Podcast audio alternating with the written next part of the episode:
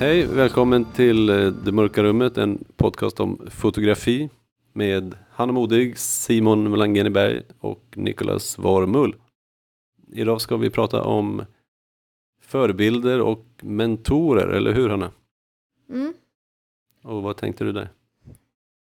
Ja, men jag tänkte att man börjar väl med att man kanske har en förebild, eller? Den första bok man ser är det... Det är den viktigaste boken som... Ja, det är ungefär som när man är så här tonåring och ser man en tönt så blir man en tönt för resten av sitt liv. För man har den tron på sig själv. Är det en bra tro, tänker du? Så vilken är den första fotoboken? Är den fortfarande bra då? Nej, alltså jag tror att den första fotobok som jag började härma, den är verkligen inte bra. Alltså jag tror att den första boken som jag såg som jag började här, men då, det är en fotograf som heter Will McBride. Och han fotade typ på 60-talet. Mycket sen nakna människor i lådor. Det låter bra sådär på pappret. Så jag tvingade mina liksom, kompisar göra konstiga saker. Men... Nej, men jag tänker att det när man är yngre så är det ju så otroligt viktigt med de här liksom, förebilderna. Mm. För att man liksom härmar och liksom tar efter och kopierar och sen så släpper man väl det. Eller?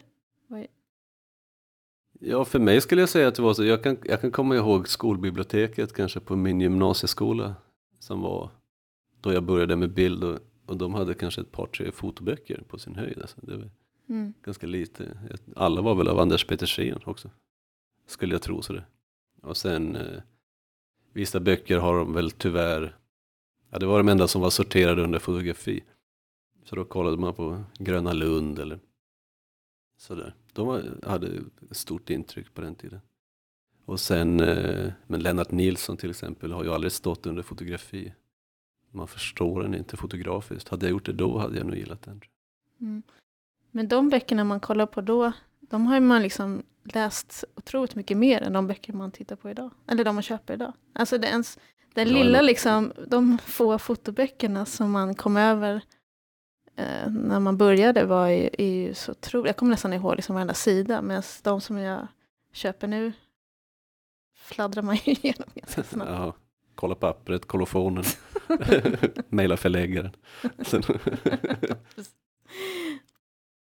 Nico, vilka var dina förebilder när du började? Ja, vilka var mina förebilder? Jo, det är så här att när jag åkte från Chile första gången, och det här var 87, så jag har liksom pendlat en hel del mellan Chile och Sverige. Så första gången som jag åkte från Chile till Sverige. Då var det så att det fanns en fotograf som stod precis innan man skulle hoppa på planet och fotade alla människor som skulle flyta utomlands egentligen. Eller fly från Pinochet. Så, och det gick väldigt fort fram, fotade folk och sen innan planet hann liksom lyfta så fick man den här bilden med sig på planet. Och för mig har den bilden betytt väldigt mycket. Den bilden har varit den bilden som jag någonstans har ju sökt mig till alltid. Den här svartvita bilden där jag står där med mina bröder och min morsa. Så egentligen om jag har någon form av förebild, det är den här fotografen som stod där utanför planet och fotade mig och min familj när vi skulle då lämna Chile. Och jag tror att någonstans i min liksom, längtan av att komma tillbaka till den stunden så har jag sökt den här bilden i mitt eget bildspråk någonstans. Ja, och det är så långt tillbaka i tiden som jag kan komma liksom när det handlar om en förebild, en fotograf och så. Och sen efter det så kommer det såklart. Men det tänker jag är ganska intressant. Men jag tänker att det är intressant att är det själva bilden i sig själv som du tyckte så mycket om, eller var det han som tog bilden? Alltså vilket är det som har varit förebilden? Nej, det var den känslan av att lämna något. Alltså är det akten liksom? Ja, alltså det var en blandning mellan att Det var, vi skulle lämna mitt land, någonting som jag inte ville göra, någonting som jag blev väldigt ledsen över. Samtidigt som den här snubben kommer in där som jag aldrig träffat och bara fotar av oss. Och sen får jag den här bilden med mig. Så hela den gesten, hela den processen, den inre processen som ett litet barn och sen den här fysiska bilden som jag får utav en främling. Jag får någon koppling till bild och resa och nostalgi. Ja, men för jag tycker det är ganska spännande hur man ser på sina... Alltså, för jag tänker att det kanske inte alltid handlar om att det är själva liksom, fotografiet i sig, utan det är liksom någonting mer som de förebilderna har öppnat för henne. Alltså jag tänker när jag upptäckte Nan Goldin så var det ju inte så att jag älskade hennes bilder i sig, men de gav en känsla av frihet, av att de var liksom tagna på ett sätt som jag själv kanske kunde ta. Att det var inte så himla fotografiskt perfekt, och hennes bilder på relationer som var liksom så här kaotiska, men man kände ändå en känsla av intimitet emellan dem och sådär. Att det var stämningen runt omkring dem och hennes liksom punkighet som jag tyckte var inspirerande. Mer än faktiskt själva det som var på bilderna. Förstår ni vad jag menar? Mm. Jag tycker det, alltså kameran i sig är ju ett kul redskap på det sättet. För det var nog innan det finns några namn sådär. Innan jag ens var intresserad av bild så var jag fascinerad över det där med vad man kunde göra med en kamera. Alltså vart man, det är ju någon slags verktyg för att man kan få lämna boden kanske, men sådär, så ge sig ut i världen, eller det finns en poäng med att förflytta sig och vara delaktig i andra sammanhang. Kameran är ett ganska lätt hjälpmedel liksom. Att man behöver ta sig ut sådär. En bra motivering till det. Mm. Har du någon sån där som Nico pratade om? Någon typ av moment eller en bild eller liksom en... Nej, inte som jag kan komma på, av det enkla skälet att jag blev ju inte fotograf för att jag till en början var intresserad av bild. Bild var liksom bild kom med fotografin sådär, eller på något sätt alltså.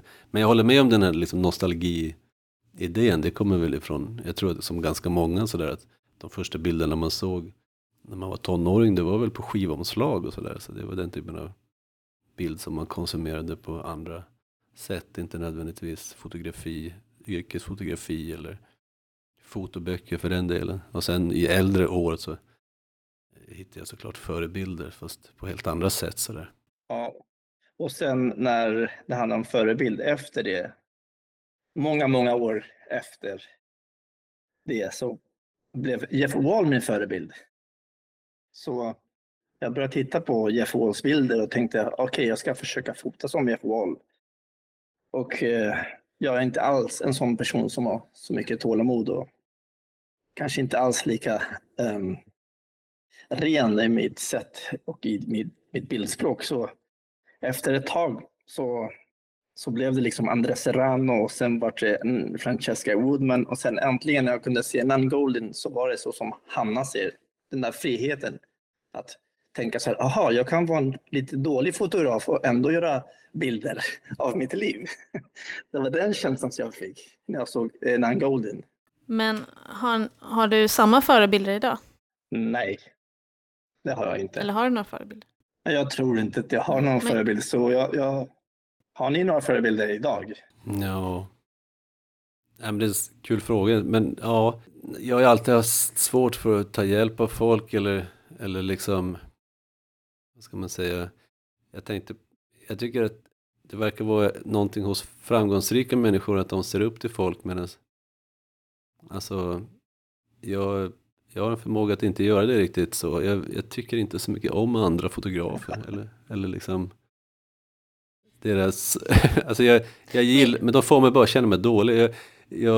Det som jag inspireras mest av, det jag tycker är bäst liksom, det är den typen av fotografi som jag verkligen tycker att det här är inspirerande och upplyftande och bra. Det har ingenting som helst att göra med min egen fotografiska verksamhet riktigt. Så. Alltså det är inspirerande att de kan någonting som inte jag kan. Sådär. Så vad det gäller fotografiska förebilder så är det snarare de är förebilder på hur det är att vara människa som fotograf liksom, eller hur det är att verka inom den här branschen, eller hur det är att verka som medmänniska och pedagog och yrkesmänniska och konstnär och så vidare. Där har jag vissa förebilder så där, men det är ju folk, det är inte på håll, det är folk jag känner i sådana fall som jag har kunnat ha samtal med och sådär. Så har lärt mig någonting. Ja, men jag tror att när man blir lite äldre och kanske hållit på ett tag att man har så mycket förebilder. Jag kan fortfarande typ, om jag ser så här Paul Grahams saker så blir jag fortfarande liksom lite inspirerad, för jag tycker att han ändå håller liksom en väldigt hög nivå och gör nya saker som är bra liksom. Men jag kan också känna mer så att man typ känner sig som att man är del av en familj. Alltså så här, typ att man kan känna släktskap med vissa fotografer. Och då känner jag inte som att jag ser upp till dem, utan jag känner att man är så här, okej, men det här är den genren som jag själv typ tillhör liksom, och kan typ känna igen mig. Det är ett jättebra sätt att förklara det på, för det är lite grann som att man är liksom att man är längst ner i någon grop där till en början, och sen så står alla de här människorna och kan på något sätt hjälpa in och komma upp därifrån. Och när man väl har kommit upp så då är man ju på samma nivå liksom, eller lite grann så. Ja, men det är som att de lär en att gå på olika sätt, eller att det är som att växa upp och så. Ja, men verkligen, för när man är ung så kan man ju behöva obegränsat med förebilder som både bra och dåliga, tycker jag. Men jag har också märkt en annan aspekt av det där, och det är att de som jag kanske tycker mest illa om har ofta ganska, inte de jag tycker mest illa om, men de jag irriterar mig mest på, de har jag väldigt mycket gemensamt med.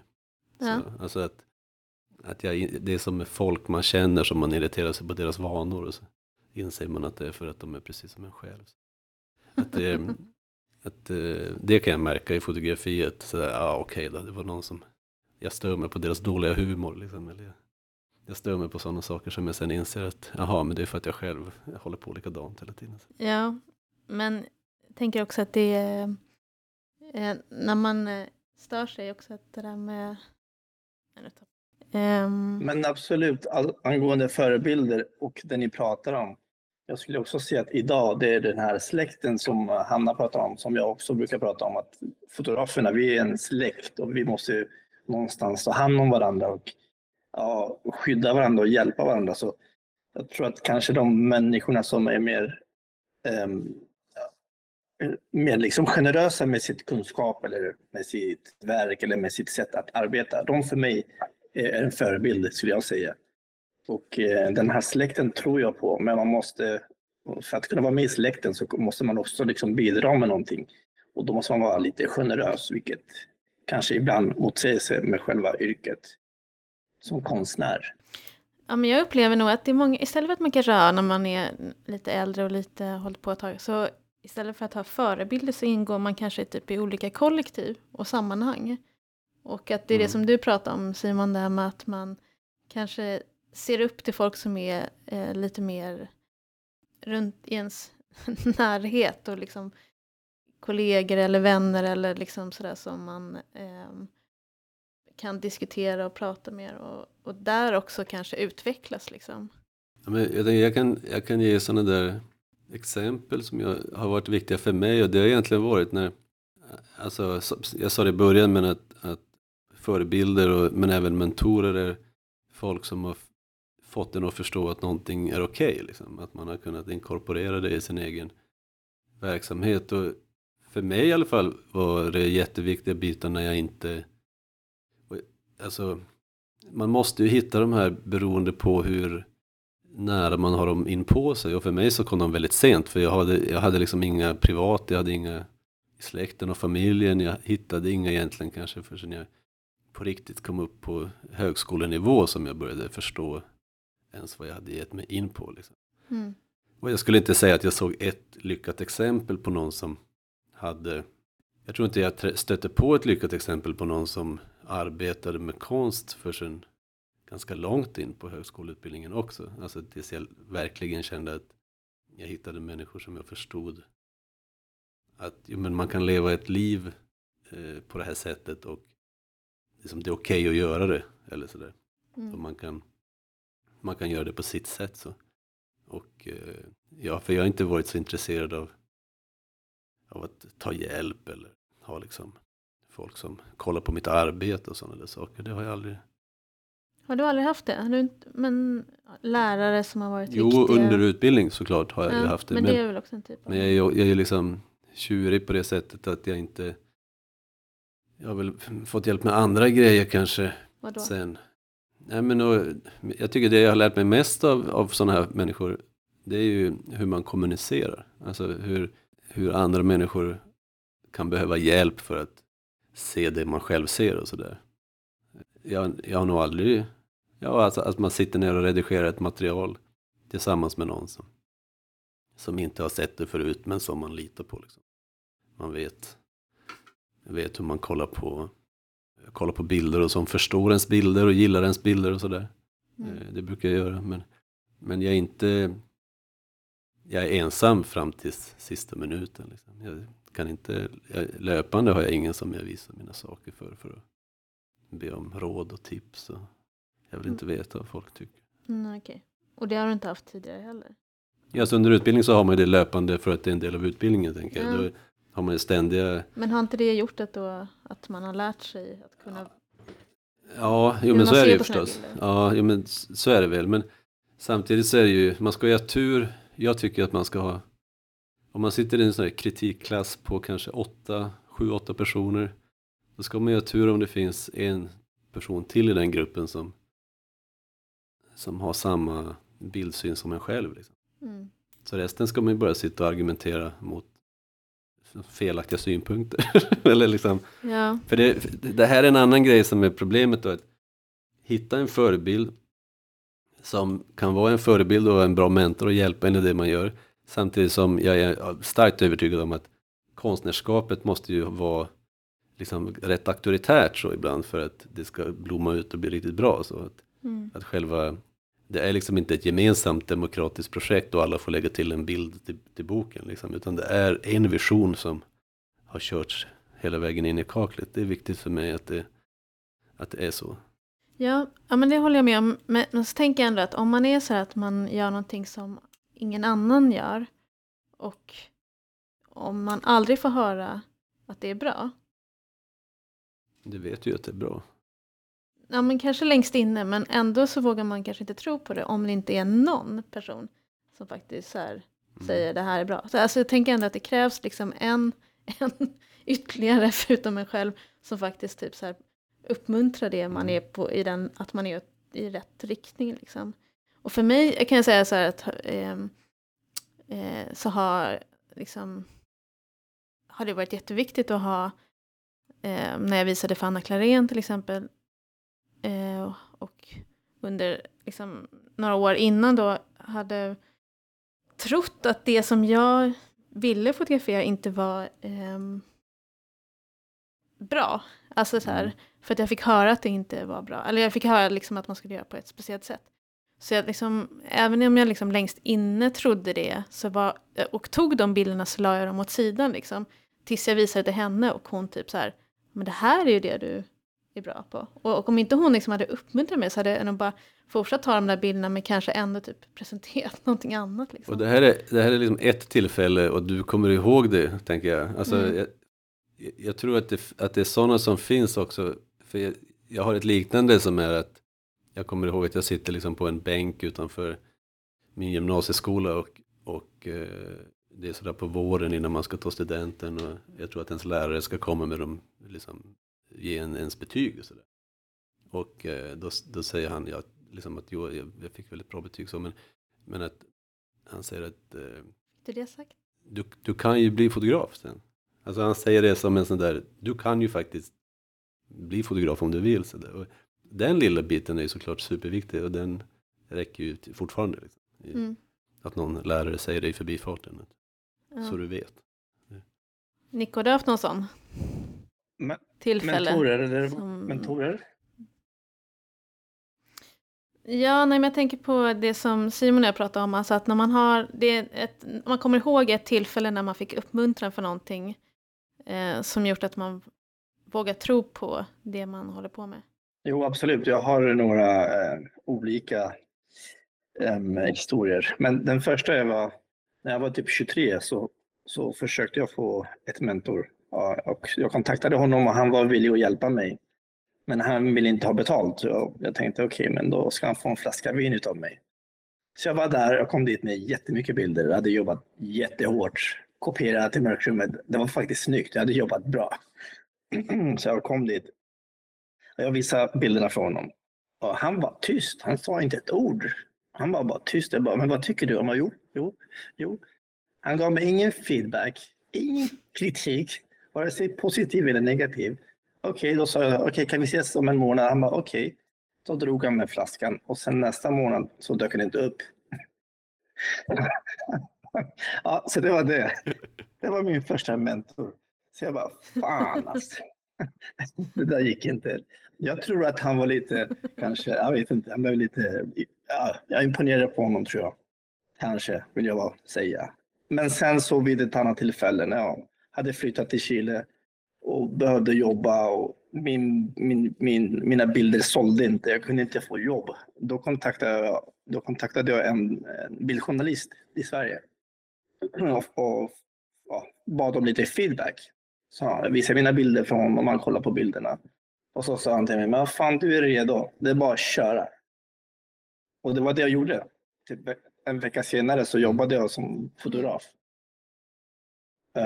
Så lite sådär. Men sen så skulle jag säga att de människorna som jag har jobbat med på senare år, de som jag har gjort böcker med, de andra, mina kollegor om man säger så, de har blivit någon form av mentorer som vi liksom hjälper varandra genom att liksom, ja, så här, ge feedback åt varandra och arbeta tillsammans och skapa fram böcker. Och för mig är det de kanske mentorer och till och med förebilder som jag skulle säga är aktiva idag i mitt liv.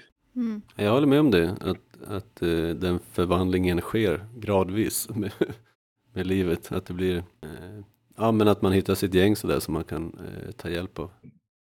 Ja, jag har sån himla tur, för just nu så är jag liksom i ett sammanhang med när jag gjorde den här utställningen med Anna Clarén och Eva Stackelberg, och det var ju liksom Anna som kom på det här, och då var det lite för att det var 10 år mellan alla oss. Men då har jag som tur för att jag är den yngsta, så att de är liksom hela tiden gjort allting innan mig. Mm. Vilket gör att jag helt enkelt frågar dem om så här, ja men hur, och inte bara vad det gäller liksom så här fotografi och ställa ut och sådana grejer, utan mer så här liksom, hur gjorde ni när era barn var tonåringar och ni skulle åka iväg och fotografera och de var ute och rökte. Ja men alltså du vet, man kan fråga liksom hur klarar ni av att vara borta och jobba samtidigt och vara konstnärer och vara i ett förhållande? Alltså sådana saker kan man prata med dem om. Och det har varit jätteviktigt. Alltså kanske ännu viktigare än att prata om just bild. Nej, men jag håller med, livet i sig är skönt att få hjälp med av andra i samma bransch. Det är så. Men vilket släktskap skulle ni säga att ni var i? Om det är så här, om ni sätter in er i en genre, kan ni ja men om ni, för jag kan ändå känna så här, ja men jag vissa så tänker jag så här, ja men vi är samma familj, det här är liksom min vi har lite samma sätt att se på världen. Simon, har du någon sån? Jag vet. Ja, men det finns ju en del folk som jag gillar. De har samma humor som mig och de har samma, jag vet inte, sävliga, långsamma tanke på något sätt. Så de intresserar sig väldigt ofta för, alltså de kan vara konstnärer, de behöver inte vara fotografer. Men de kan vara fotografer, de kan vara konstnärer och de kan vara bara liksom författare eller sådär, skribenter och sådär. Men det är människor som intresserar sig för det långsamma och för liksom leda och för sådär en handske man har hittat på gatan eller ett apelsinskal eller varför man inte bara gör ingenting istället för konst och de här grejerna. Det är de som jag liksom har lärt, det är sådana som jag har lärt känna, och även de här som jobbar kanske med den här liksom. Har du sökt upp dem? Alltså du har lärt känna dem för nej, att de är... Jag har väl lärt känna dem i olika sammanhang. Alltså jag har lärt känna dem i olika sammanhang skulle jag säga. Det kan ha varit lärare eller, och sen har man samarbetat med dem efteråt i olika sammanhang. Alltså utställningar och texter och så. Eller någon kurator som man har haft som också är konstnär som man delar någonting med som man har kommit bra överens med och fortsatt hålla kontakten och fått mycket mentorshjälp med sådär efteråt.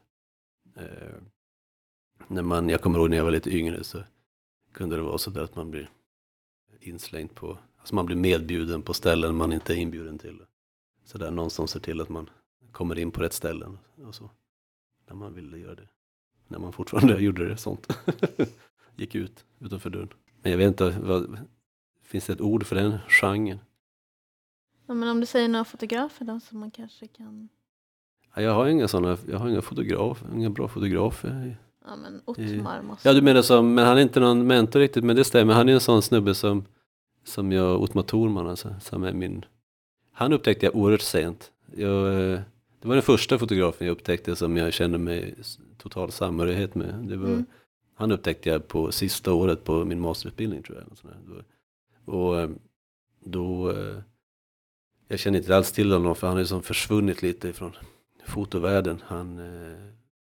la ner bara helt enkelt. Men han... Ja, han var också den som fick mig att förstå att det finns liksom ett samband kanske mellan alltså att stilleben, fotografi och det här objektala och äckellust och sånt också är kopplat till trauma. Så, alltså att det finns att det är nästan all sån där effektfull eller affekt stilleben bild så det är ofta folk som intresserar sig för så här, trauma och alltså ofta bara så traumat av att det innebär att vara kropp liksom, eller du vet, men ändå det går att koppla till något som jag skulle vilja kalla trauma även om jag inte menar trauma som upplevt trauma utan någon slags latent trauma så och så döljer man, alltså man uppfattar ju ändå många kanske dina bilder som lite komiska. Men jag håller med om att det också finns ett stort tyngd i dem. Men det är... Löjeväckande kanske är ett bättre ord egentligen. Alltså, att de komiskt låter så roligt och glatt. Alltså, det är som hånfullt. Eller liksom, det är löjligt är ett bra ord tycker jag. Löjligt är inte samma som roligt eller komiskt.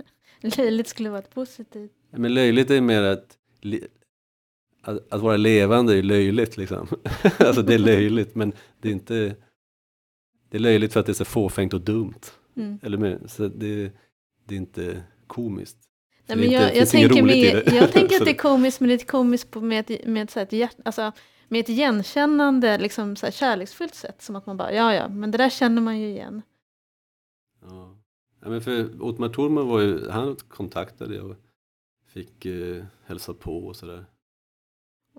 Men han har inte varit en alltså som person är han ingen mentor till mig. Vi har aldrig haft en sån relation och sådär. Men för mig var det viktigt att få lära känna honom och få prata med honom och få veta hur han hade tänkt kring sina bilder för att höra honom formulera sig kring dem och det var väldigt vad ska man säga lärorikt och han sa också själv sen efteråt att de mötena var viktiga för honom för att han insåg att det fanns en poäng att börja skriva om sina egna bilder. För jag skrev ju om hans bilder, det var en ganska stor del. Ja. Det var därför jag träffade honom och då började han också skriva, sa han, om en del. Så kan det vara, men jag har ingen kontakt med honom så. Alltså det är ganska många just killar jag känner som ofta letar upp sina liksom... förebilder. Har du också gjort det, Nico? Alltså sådär. Och tämt till någon förebilder. Liksom letat upp dem och verkligen ta kontakt med dem. Och liksom för att få prata med dem. Nej, jag har faktiskt inte gjort det. Nej. det kan jag inte säga att det har gjorts. Däremot idag, jag blir väldigt imponerad av äldre människor och mer liksom, intresserad av att lyssna på människor som är äldre än mig, som varit här längre och lyssna på deras visdom med livet. Liksom. Bara den existentiella liksom, bördan, tyngden, den tycker jag är någonting som jag liksom fastnar för idag, skulle jag säga. Det kan vara vem som helst, någon som sitter och snackar och babblar eller en kollega som sitter i Gamleby som inte är äldre, ser någonting super så här tungt tycker jag ibland. Vikten av åren, av erfarenheten, det är det som idag skulle jag säga jag blir imponerad på. Men vad inspireras ni av nu? Fotomässigt. Alltså jag tänker att när man började så det började så kanske man ändå liksom väldigt ofta gick och kollade in böcker och blev inspirerad för att så här, öppna upp världar för en liksom. Men själv känner jag ganska sällan att jag kollar i böcker för att bli inspirerad. Alltså jag kan bli imponerad, jag kan bli liksom så här, ja men gud vilket bra arbete så där. Men jag känner nog inte så här energin av att skapa ett liknande. Jag behöver inte bli mer inspirerad, känner jag väldigt ofta. Alltså jag behöver inte ha... Nej men, jag behöver inte mer idéer. Jag behöver tid och pengar och energi. Mm. Det är det jag behöver liksom. Men jag behöver inte... Utan för mig föds ju allting ur intet. Alltså, jag gillar och... Jag brukade... När jag hade ateljé fortfarande så kunde jag gå till den och vara där ett par, tre dagar utan att göra något. Liksom. Och jag lärde mig efter ett tag att det tog 3 dagar innan jag började jobba om jag var helt... Liksom inte hade någon lust att jobba. Så började jag plåta efter 3 dagar ungefär. Och då var det ju ofta så att det räcker med att öppna en enda bok så efter 3 sidor så ville jag ju hellre börja göra något eget. Så jag är inte någon jättestor konsument av bild på det sättet. Jag tycker det är svårt att vara det om man samtidigt ska vara en producent. Alltså min fru är mycket större bildkonsument än mig. Hon älskar att sitta och kolla på bilder. Liksom. Det är det bästa hon vet. Men jag skulle få lite panik av det. Jag ska bli lite cynisk. Måste man inte någonstans tro att det man gör något avtryck ute i världen? Eller? Jag vet inte, det är som att det är svårt att förklara. Men vad tänker ni? Jag förstår dig. Jag hänger med. Jag håller med dessutom. Mm. Ja. Det är mer tiden som jag tycker är svårt att hitta. För att kunna jobba med en inspiration. Men jag tittar inte så mycket heller på böcker. Och jag finner att det gör så mycket böcker ibland. Så det, jag vet inte, jag känner att jag har slutat titta på böcker och titta i böcker. Kanske jag köper ändå bara för att jag tycker att man ska göra det. För att man måste liksom stödja varandra i det här. Och sen tycker jag om böcker väldigt mycket. Men jag tror att jag tittar mindre och mindre på bild. Och försöker bara kanske mer titta inåt, skulle jag säga. Jag tror att mitt bildfotografi nu idag handlar mer om att fota mig inåt mer än utåt. Och jag kanske fotar mindre människor idag, skulle jag säga. Eftersom jag har ett behov av att kanske lära känna mig nu i den här kroppen som jag har idag. Som är lite äldre än den som jag hade för 10 år sedan. Så den processen är jag inne i personligen just nu. Så ja, jag försöker i alla fall. Men jag tänker så att det är lite komiskt att när man börjar så är det som att man är så här, man vill verkligen... Man letar efter saker att få berätta om. Ja, men man har typ ingen erfarenhet. Och nu när man är... Alltså jag brukar säga att det här är typ min mest kreativa period. För jag, liksom, det är så otroligt mycket saker som händer som är så här jobbiga. Liksom, och, ja, men det är en väldigt intensiv period för typ alla runt omkring en. Liksom. Ja, men man har ingen tid. Alltså man har ingen tid att berätta om det. Liksom. Det är verkligen... Nej, men då sen så blir det, jag tycker det är jätteroligt med... Jag tänker att varför var det ingen som sa det? När man var ung tänkte man så här, jag kommer att, alltså innan man blev lite äldre än jätteung, men man trodde man skulle säga, jag är 25, då har jag hus och bil och fru och barn och så bor jag i det huset då, sen resten av livet, går till jobbet. Eller man kanske tänkte så när man var 10 liksom. Men sen så, det blir liksom bara värre och värre. Det blir liksom mer och mer och sjukare grejer händer hela tiden. Och man bara liksom vänjer sig på något sätt. Men det är jävligt märkligt.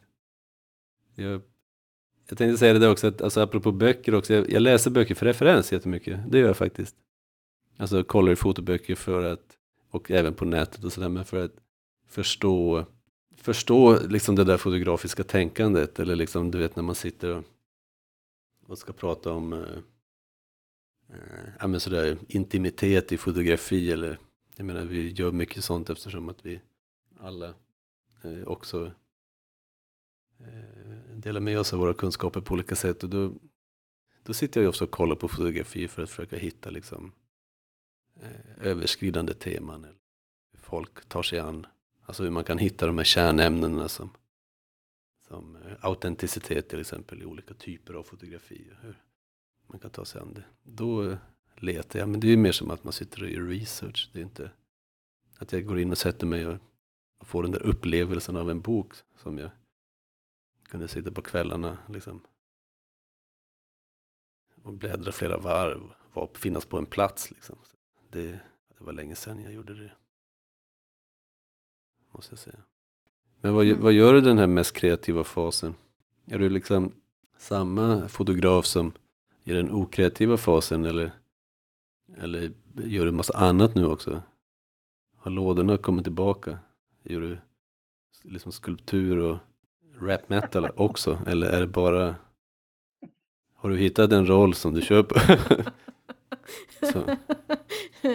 Ja, precis. Jag tänker den mest kreativa fasen. Nej, men jag tror att det där är ju så här, jag skulle jättegärna kanske göra sådana, inte kanske rap metal, men någonting typ helt annat, men det finns ingen tid att lära sig någon, alltså, lärde du dig inte något nytt alldeles nyss? Du gjorde en uppsättning på Kulturhuset. Aha, jo, det är sant. Det var ju för sig det var just det där bildspelet och samarbetet med en kompositör. Jo, men det var ju i och för sig. Det var nytt. Mm. Ja, men det var en kreativ process som var väldigt kul. Jag kan berätta kort, men jag samarbetade med en kompositör, så hon skrev musiken till... Hon fick bilderna och så skrev hon en komposition som jag efter vi hade lyssnat på en kompositör som heter Julius Eastman, som skrev musik på 70-talet i New York och frös ihjäl på gatan. Och han skrev ett stycke som heter The Holy Presence of Joan d'Arc, som är till för 8 stycken cellister, och utefter det så skrev hon ett stycke utifrån 5 cellister, och sen uppförde de det live, och så projicerade jag bilder på tyger. Ja, men det var en utmaning. Fan vad svårt det var. Det var alltså tekniskt. Mm. Oh my god. Men nej, men det var ju kul. Men annars, alltså, annars så kör jag på ganska mycket, tyvärr. Alltså ibland så funderar jag så här, jag skulle så himla gärna vilja prova en ny kamera. Men om man har så här lite tid att fota. Alltså du vet, jag har inte tid. Jag har liksom inga marginaler för att typ så här, filmen ska hålla på liksom krångla i kameran, eller att jag ska typ så här, sabba någonting liksom. Och det kan jag sakna lite, hela den där lekfullheten som man ändå kunde ha. Jag är ju tvärtom alltså. Jag blir så uttråkad, så jag måste nästan byta utrustning för att det ska bli liksom roligt så. Ja, men du gillar ju teknik. Alltså för dig är det en njutning. Sen orkar jag inte slutföra det. Alltså jag gör klart det, och sen tar det så jävla mycket tid att byta teknik. Ja. Så att när jag precis fått det funka, då är tiden slut. Men ditt objekt rör i alla fall inte på sig. Eller det, alltså du har ju ändå den... Nej, men man själv rör ju på sig. Så tar man en bild och sen så hinner det gå ett halvår, så kan man ju inte gå ner och fortsätta den serien, för då är den ju död liksom. Mm. Det måste göras jag kom ut på att nu när jag har så lite tid, att i princip måste jag göra det, ett verk får ta en kväll eller en dag liksom.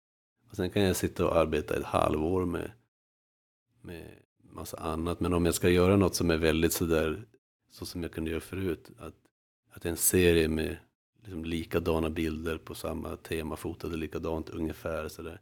Då skulle jag nästan behöva liksom gå och riva av det. Mm. På en alltså, plåta lördag, ställa, söndag. Indesigna lite på kvällen och sen hoppas att man har pengar till att trycka någon gång sådär. Men det, ja, för att jag blir det är så bundet till hur jag känner mig just då, så att jag har väldigt svårt att gå in i det där igen. Om du förstår vad jag menar. Det är som när man skriver kanske är nästan ännu lättare för, eller bättre jämförelse, för om jag skriver, du vet, om man skriver någon sån här tonårsdagbok lite grann. Ja, man kanske är lite ledsen så. Eller något man skriver något väldigt smart, vilket man gör ibland. Så går man tillbaka till den texten och så fattar man ingenting. Mm. Man fattar inte ett skit. Så när man försöker skriva om den så blir det en helt ny text. Mm. Så är det alltid för mig när jag fotograferar. Jag kan liksom inte gå tillbaka in i den. Nej. Men kan du inte använda, för det har jag använt ibland musik till. Alltså det är typ om du lyssnar på samma musik. Ja, alltså så här, om du har det i öronen någonting. Och då kan man plötsligt, det är som så här kroppen erindrar liksom samma typ av känsla. Det är som att den går tillbaka till. Man kan också bara börja kartlägga sina maniska faser. Och så kan man, det kanske är en sån grej egentligen. Så, man vet, var sjätte vecka är det dags. Gå ner i källan. Gå ner i källan. Ja, men då använder du inte den musiken annars då? Du bara kör du den på. Har du musik när du plåtar annars på, liksom, för att detacha dig från världen och så? Ja, men ibland har jag det. Alltså inte så här, nej inte, men jag börjar ta det lite ibland när jag fotar och jag känner mig för ja, men man kan känna sig lite sårbar ibland när man är i sammanhang där man känner sig att folk typ tycker att man är helt sjuk som går runt och fotar. Eller typ så här att man och kolla på en liksom. Alltså typ så här, ibland när jag har varit och hållit på nu, fotat i Indien lite så har jag varit som att folk tittar ut mig väldigt mycket. Och då känner jag att jag blir så medveten liksom, att jag behöver stänga av lite för att komma in i en stämning. Mm. Och då kan jag sätta på musikörarna. Då kan man gå runt och le och sen så ser ingen att man har musik och så är man bara lite så här, ungefär som att man har solglasögon på sig, att man är lite liksom i sin egen bubbla. Jo, men apropå kameror, Hanna. Ja, hur är du, Nico? Eller Simon, som ni säger. Jag fotar med 5-6 olika kameror. Bara för att jag blir så. Jag är så rastlös av mig. Och sen när jag väl framkallar och ska skanna allt, då ångrar jag mig att jag fotade med så många olika kameror. Det är så mycket jobb att försöka få till det liksom, så att det ska se likadant ut. Så att jag kanske skulle säga handla det. Det är kanske bra om du kör med din kamera bara. Jag vet inte. Ja.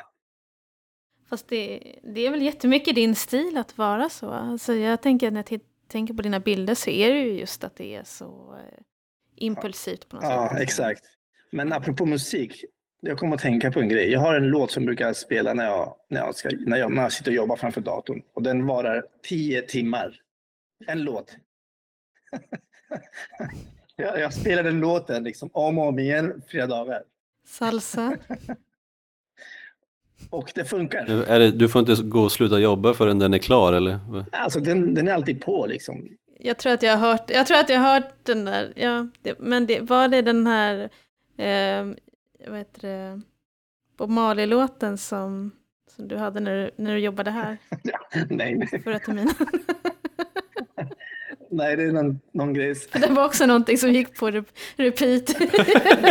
Ja, men jag vet. Folk klagar på mig. Men det funkar för mig. Ja, men det funkar när jag sitter och redigerar det, så att det blir som att gå in i en trans. Ja.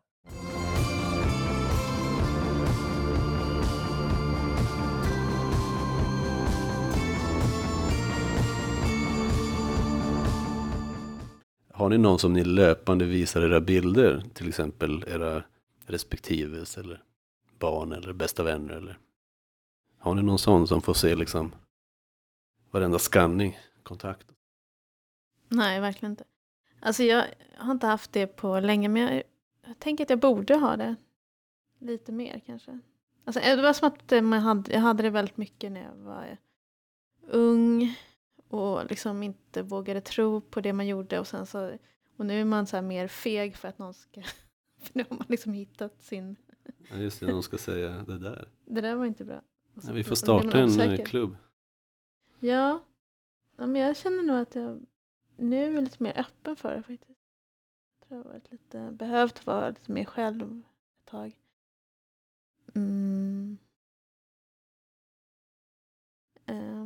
Ja.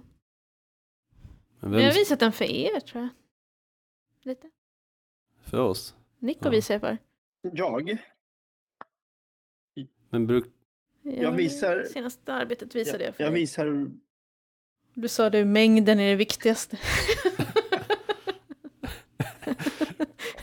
Kvantitet, Hanna. Ja, precis. Inte. Det är din grej. Fokusera på det. Ja. Men jag visar mina bilder för min fru faktiskt. Hon är jättebra på att ge feedback. Hon har dessutom pluggat film. Så det funkar rätt så bra. Och jag brukar visa när jag är klar med liksom urvalet och liksom redigerat klart och färdigt. Och sen ska hon komma in där och ge mig lite feedback. Och det som är bra att hon, eftersom hon känner mig så pass väl och kan se liksom rakt igenom mig så brukar hon se så här, ja men den här bilden, det där köper inte jag. Det är inte så där.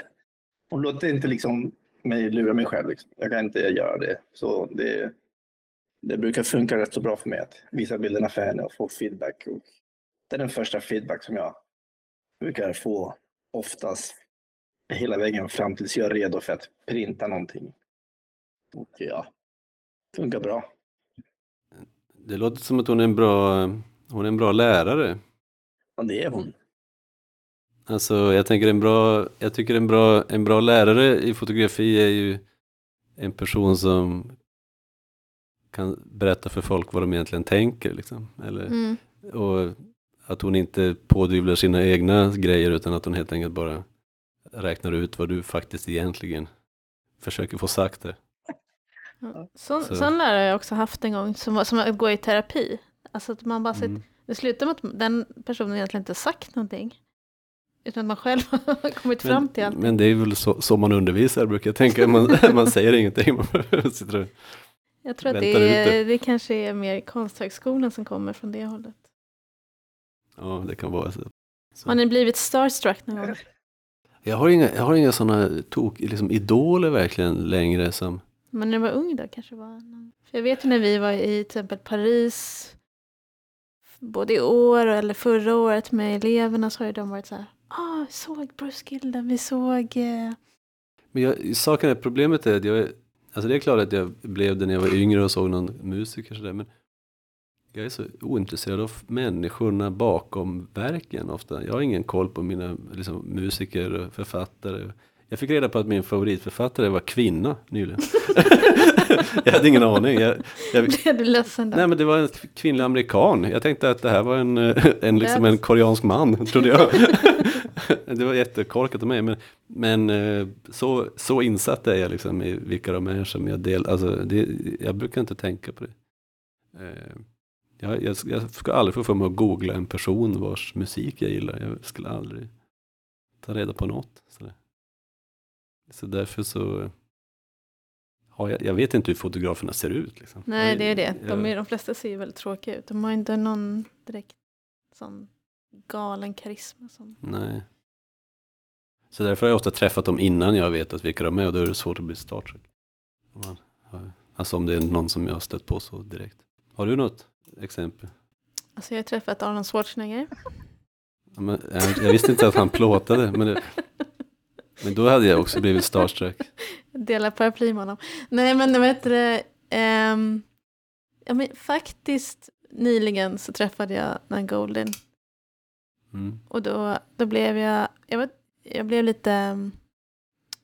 jag var ändå tvungen att gå fram till henne och prata med henne. Och som alla stora namn så var hon ganska liten. Ja, jag var ganska kort. Det var så himla sympatiskt.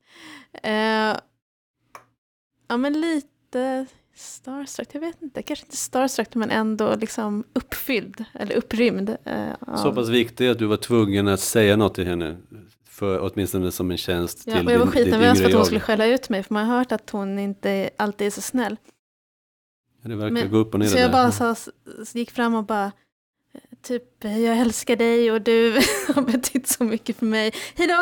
Alltså, innan hon säger något. Men han bara säger, men hon var ändå väldigt gullig. Alltså, jag måste bara säga det. Jag sprang inte därifrån utan att hon sa faktiskt tack. Gav mig en kram. Har du något sånt möte, Nico? Jo, jag har faktiskt ett sånt möte. 2010 så blev jag bjuden till fotofestival i New York för att ställa ut där. Och det var så att av slump så fick jag visa min portfolio för en kille som skulle ge bilderna till en kurator som skulle välja ut 20 fotografer till att ställa ut i New York. Det var 4 kuratorer. Det var så här Fred Richen, Erik Kessel och sen Lou Reed. Och Lou Reed var den som valde mig då. Och okay. Då fick jag åka till New York. Vi var 20 stycken som var grymna. Och då fick jag träffa honom och hänga lite med honom faktiskt. Och han hade till och med spelat in en sån här soundtrack till vår bildspel. Och sen hade de gjort en liten fotobok till mig. För jag hade ingen fotobok. Jag var tvungen att ha en, men jag hade ingen. Så de printade en liten fotobok. Så. Ja, det var mäktigt faktiskt att träffa honom. Och han var så nice. Men jag gjorde ingen selfie eller inget sånt. Det var bara hej, vi tog en liten bärs och sådär. Det var superskön kille. Han var väldigt anti-media. Han var så här, klagade på alla journalister som hoppade på honom. Men han var väldigt soft sådär. Stark kille var. Ja, men då hade jag också blivit starstruck. Om jag hade fått träffa Lou Reed. Han var min stora... Jag tror att det var han och David Bowie som var mina stora idoler som ung. Är det någon av er idag som är mentor till någon? Har ni... Jag tycker det är väldigt sympatiskt inom vår bransch att det här mästare och eleven då lite grann existerar. Att man kan ha någon lite äldre som man går till fram tills att man är så pass stor själv att det börjar komma folk underifrån som vill ha ens hjälp lite grann. Jag undrar, har ni folk som ni privat sådär har kommit till er och sagt att ni är bra, kan du hjälpa mig med det här eller vill du kolla på min portfolio? Så. Alltså jag hade en tjej som var assistent till mig under 1 år som jag fortfarande vi är ju kompisar nu så att det är ju, men det är väl, hon brukar ju säga det själv i alla fall att jag är hennes mentor så, men, ibland så hittar jag på saker bara för att leda henne fel. Nej, men alltså, hon... Bara så kolla att hon lider. Slippa konkurrensen. Nej, men det tycker jag att det är ett fint förhållande. Jag känner inte att jag jag vet inte vad jag egentligen bidrar så mycket för henne. Men i och för sig så kan jag tycka så här, en sak som jag saknade när jag var... Det var att jag gjorde allting själv. Att jag inte hade en mentor som typ berättade om så här, vet du vad, det finns en fotofestival som heter Arl. Vet du det finns det här som du kan söka. Det, allt det där fick jag bara hitta själv. Och det kan jag ändå hjälpa till med. Och sen så har vi kollat mycket på urval och sådana saker. Och det har jag ju lite erfarenhet av. För det finns väldigt mycket tyst kunskap i sådana här branscher där människor... vet någonting, men sen så pratas det inte riktigt om det sådär. Och sen så är det vissa som inte alls fattar hur det funkar, men som inte vet att de inte vet hur det funkar, ska man kunna säga. Hur får man ett uppdrag till exempel? Ja, men du måste nog gå till någon som får uppdrag löpande och prata med dem. För annars så kommer du att kunna hitta på någon egen bild av hur du gör det här. Och sen så kommer du aldrig fatta varför det inte funkar kanske. Till exempel. Eller hur gör jag för att hamna på det och det museet? Eller hur gör jag för att få det och det stipendiet? Och sådär. Och det finns ju inga andra sätt än att prata med. Försöka hitta de här människorna som både... Ja, men som sitter på alla positionerna så att säga. Och få lära sig hur systemet fungerar på något sätt. Ja, och sen så tänker jag att det är... Alltså de mentors som jag har haft har ju kanske varit mentorer lite för att navigera i hur man förhåller sig i sitt fotografi vad det gäller liksom typ integritet och alltså sådana saker. Mm. Jag märker att det kanske är liksom den typen som hon också söker hos mig lite, och att man söker sig också kanske till folk som är lika en själv liksom, bara för att bekräfta att man kan vara, alltså, jobba som den här personen och vara som man själv vill vara. Annars har jag hört att jag har hört det upprepas från mer än ett håll att det brukar vara en väldigt dålig idé att till exempel försöka få hjälp av sina idoler och så vidare. För att det är inte samma sak att bara för att någon gör nästan alltså oerhört lika arbeten betyder inte det att de egentligen ens har samma inställning till att göra bild som du har eller så. Det kan jag känna igen mig ganska mycket i, att, som jag sa med Otmar Thurman tidigare, att han är kanske vad det gäller verken i sig den som jag absolut mest kan identifiera mig med fotografiskt. Men när det kommer till vilka människor som jag har de bästa liksom, samtalen med om konst och som hjälper mig mest eller hjälpte mig när jag var osäker, de hänger inte särskilt jättebra ihop med min egen verksamhet. Så det kan vara ganska annorlunda. Mm. Alltså om man ska säga så, jag har haft lite Nina Kornen som mentor, och det var ju som en slump på ett sätt att jag fick henne, för att jag gick i skolan och inte ville göra en praktik, och då så föreslog jag att jag skulle få göra ett projekt istället, och så sa min lärare, men då måste du ha en handledare, och då så sa jag, vem tycker du? Och då sa han, men Nina Kornen har gjort ett liknande arbete, och så började jag lära känna henne. Men vi fotar väl ändå kanske, eller väl, ja, ändå i samma liksom hörn. Alltså jag kan ändå känna igen mig, men jag håller med om att nu är det ju inte så mycket som att hon är min mentor som hon var då liksom. Men jag kan ju fortfarande luta mig mot henne lite ibland vad det gäller. Men tror du att Nan Goldin skulle bli en bra mentor till dig till exempel? Nej, men jag tror inte, vi fotar inte på samma sätt heller. Nej, det tror jag inte. Jag skulle nog bara... Skulle hon vara dålig mentor då? Eller? Nej, men jag vet inte. Jag skulle nog bara vara för feg för att liksom, ha samtal kanske. Jag vet inte. Hon kanske är jättebra. Alltså jag har ingen aning. Hon är ju mentor åt. Hon har ju alltid haft assistenter väl och hej och. Du är inte mentor åt någon, Nico, eller?